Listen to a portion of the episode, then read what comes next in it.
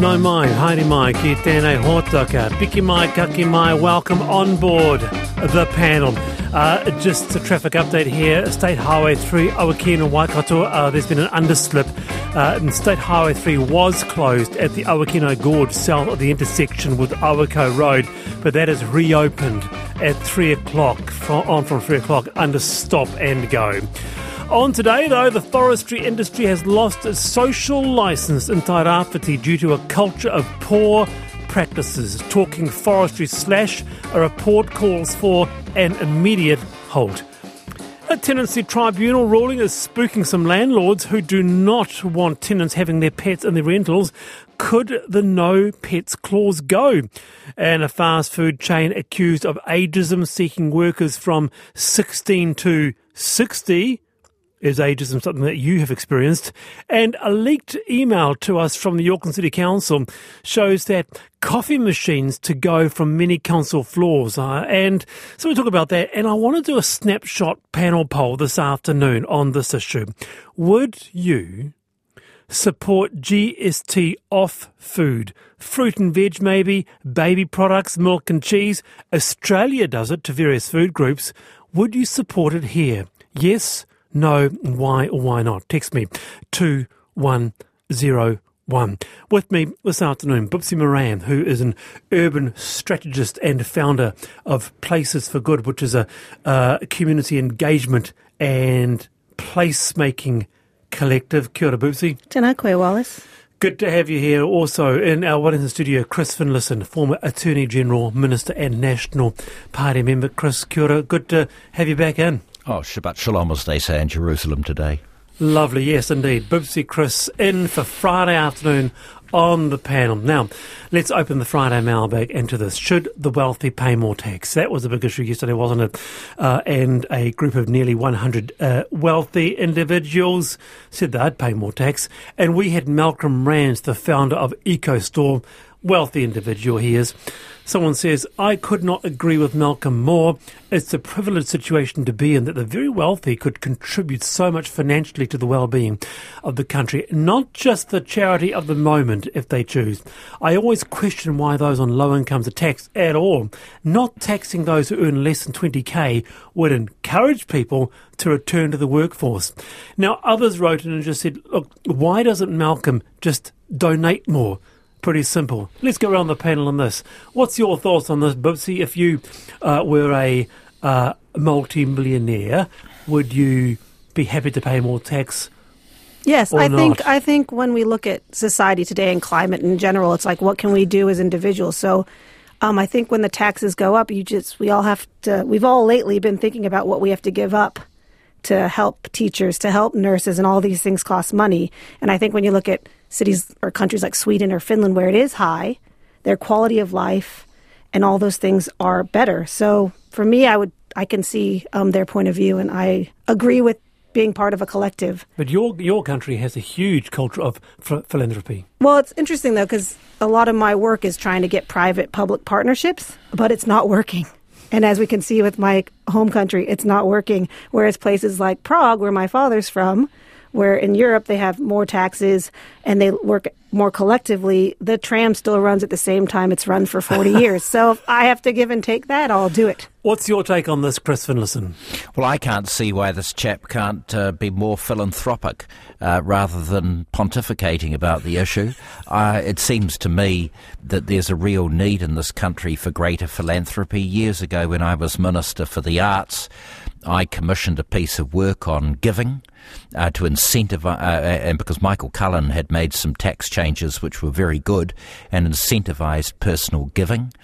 Uh, and um, the uptake wasn't that flash. It's never been Oh. particularly flash because I think all too often people look to the state for assistance. And in the arts, if more people were philanthropic, um, a lot of the problems that the arts community faces would be overcome. So the short answer is I totally disagree uh, that more tax is the answer, but I think greater philanthropy uh, is a way of addressing many of the uh, social ills that we have in this country. Okay. What I appreciate though from Malcolm was that it started from an international movement. So when he was asked three years ago, and there's people like the owner of Les Mills who I was super impressed has taken the plunge, and there's actors and there's people that are making a million or a hundred million, just saying that don't think we don't think one side speaks for all of us. Let's look at it and see who's interested, and maybe it's a possibility because there are countries where philanthropy is kind of a picking and choosing of who to give money to. So you can have one lucky school that gets, or like the Wellington Hospital gets 50 million. But what happens if you're an Aucklander and there's not that philanthropy? You're less likely to live.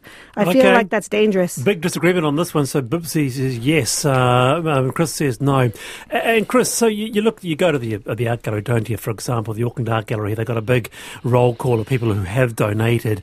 What are you saying? Are you are you putting a call for those who are wealthy, like say Malcolm Rands, give more? Yeah, give more. I mean, uh, you go to the Auckland Art Gallery, and there, there was that tremendous um, uh, bequest by, um, uh, well, he was an honorary knight, Robertson of New York, and that's the kind of attitude that we need in this country. That That's the guy who uh, uh, started Kauri Cliffs and um, oh, Kidnappers Golf Course. He's made a huge contribution to New Zealand, now deceased, but he said he would leave some wonderful paintings to the Auckland um, Art Gallery, and it's because, uh, because of that it's such a significant gallery in the scheme of things. So, uh, look, I'm very involved in the arts, uh, and um, tax isn't going to address many of the issues uh, that the arts face, but greater philanthropy, people helping the NZSO, people helping the Sarjeant Art Gallery, uh, and contributing to the Auckland Art Gallery, either in specie or with money.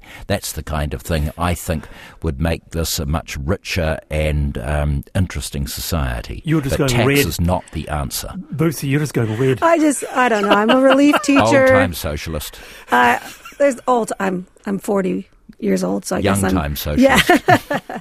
I just feel that we have a situation where just today a friend is leaving to Australia because they make $500 a day teaching. And if we want to help society, we need to be more creative. And we see what's happening in America, and philanthropy is not working. Okay, good discussion. We Uh, the answer to teaching is performance pay so that the duds don't get paid as much as the good ones. Okay, all right. Let's return to this uh, next week, but uh, good discussion uh, on that. By the way, our Snap panel poll, a lot coming in already. Would you support GST off um, food? In New Zealand, in the way that Australia does it, text me yes or no. Uh, the results out at four thirty-five today. Now, can I just address this, please? I have to come back to this. I got a bit of feedback yesterday that people said, I said on the radio that Santa does not exist. It's school drive and uh, it upset some people. I was reading out a text. It wasn't me that said it. For example, Steve wrote in saying, it's 3:55 p.m. the 11th of May 2023 and thousands of New Zealand children on the way home from school with their mums and dads learn from a listener text that Wallace Chapman read out that Santa doesn't exist. Bet you don't read out this one, says Steve. Well, here we go. Funny anecdote though. So, I thought I'd put this to bed, kids. And earlier I called Santa myself. Uh hello, I'm looking for Santa, please. Uh, speaking. Fantastic. Uh, Santa, how are you? Oh, actually, I'm busy. Uh, what can I do for you? Oh no, I didn't. No, no, sorry. Look, I just wanted to clarify. You do exist. I exist. Yes. So how are things? Uh, look, we'll leave it there if that's okay. Oh, I'm a bit right. um, busy. Okay, no worries, Santa. Thank you. Okay, bye bye. There you go. So that clears that up. He Was doesn't that exist. Grant Robertson? We call him on Spark. No, no, it wasn't Grant Robinson, and it wasn't. Uh, it wasn't uh, our office manager at RNZ or anything like that. No, it was absolutely Santa. So, kids, if you're listening, he does exist. Also, many memories of uh, bikes growing up. You love the memories of cycling, particularly the chopper bike. We talked about that, didn't we, yesterday? I had a Rally 20. Said someone converted to a chopper. A big gold speckled banana seat, big ape hanger handlebars, and quite often a pig holding a piece of stiff cardboard or plastic that was positioned to rattle against the wheel spokes, making a motorbike uh, engine noise. So thank you very much for that round the paddle head. Were you a, did you grow up cycling as a kid, Chris? No, I didn't. I had a tricycle, but I never cycled, and it's one of the many aspects of my life that makes me feel inadequate. Okay. Boopsie. I had a nice tricycle though. I had the pegs in the back with the three friends, and my parents just made sure I came home before dark. Indeed. Okay, uh, it is five to four. It is time for I've been thinking that moment where the panelists reach into their hearts and uh, into you something really quite surprising and amazing. And I know that Boopsie, you are dying to talk about this. I've been thinking, what is it? Well, I fell for the recent NZTA phishing scam text, and it's because I'm one of those people that pay as I go across the northern toll. So I panicked that I hadn't paid. I put in my rego and almost had money taken out, but just caught it just in time. And it made me think, what other ways can I pay this toll? And so I realized that most people these days, because I used to um, stop, park, put the money in. I love doing that with the kids. It was fun. Or stop at the BP. And I realized you can have your credit card now with NZTA, which means you'll never get caught out. And so then I started thinking, oh, in California, I have the FasTrak. In New York, you pay the human. In Europe, you constantly pay every 20 Ks and throw coins. And does that still exist? So I'm wondering with listeners how, if they've gone overseas, how do they pay in places like Seoul? Or how do you pay your toll when you're driving around places? Because, um, yeah, I got tricked by not paying mine or thinking I hadn't paid mine. You got scammed. Scammed. It's Un- a text. Un- unbelievable, isn't it? Um, they are beg- becoming so sophisticated, Chris, these days. I check everything, even the credible emails. I go, hmm, is that real from my bank?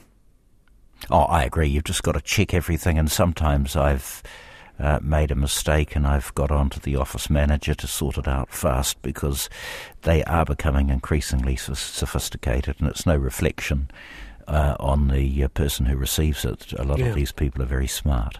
Very good. Thank you, Boopsie. Okay, I've been thinking, Chris Finlayson. Well, I've been thinking about a lot of things, but I've been particularly thinking this afternoon of the, the crew of that container ship that's uh, in serious strife in Tasman Bay. I love uh, ships, and I Yeah. had a good look at that one when it was. It wasn't basically impounded, but it certainly couldn't leave port in Wellington for about a month, and then it left uh, yesterday uh, and now it's in strife. And so I've been thinking about how the hell was it that it got um, permission to leave the port of Wellington. And I've also been thinking about what Daran Ponter, the chair of the Wellington Regional Council, says. It just highlights the point that we need an ocean going tug. And there's something coming down from New Plymouth uh, to uh, provide some um, assistance to that ship in distress, but it just happened to be in New Zealand doing some work on the oil rigs. But um, w- so I've been thinking, why did it leave port? How was it able to leave port? And why is it that after these sorts of incidents, in particular over the Kaitaki, that there's not uh, some positive movement towards getting an ocean-going tug for the Wellington region? I kind of feel like infrastructure would be better taken care of if we had paid more taxes. Or if we had decent regional councillors? Yeah. All right. In terms of uh, because do we, does New Zealand not have one decent ocean-going tug? on the west coast of the North Island down to around Wellington, the answer is we don't. The tugs in Wellington can can basically go out as far as the heads, as I understand it. But when the Kaitaki got into trouble off Wellington's south coast, uh, there were serious logistical problems. So it's something that I um, I hope the regional council is going to uh, get on with because it's a, as you can see with that ship, it's in serious trouble uh, and it needs help. And it doesn't need help in two weeks' time; it needs it now. Very good. Uh, and the panel are NZ National. If the supermarket can change seven dollars, charge seven dollars for a cabbage, I'm all for taking GST off food. Paul says no to taking GST off food. The administrative costs of doing this outweigh the gains. There are much better ways to address this issue, such as more competition in the grocery sector. So, um, a snap poll, panel poll this afternoon: Should we remove GST off food in Aotearoa in a way that Australia doesn't? Does it? Text me at two one zero one. Friday's panel: Chris Finlayson and Boopsie Maran.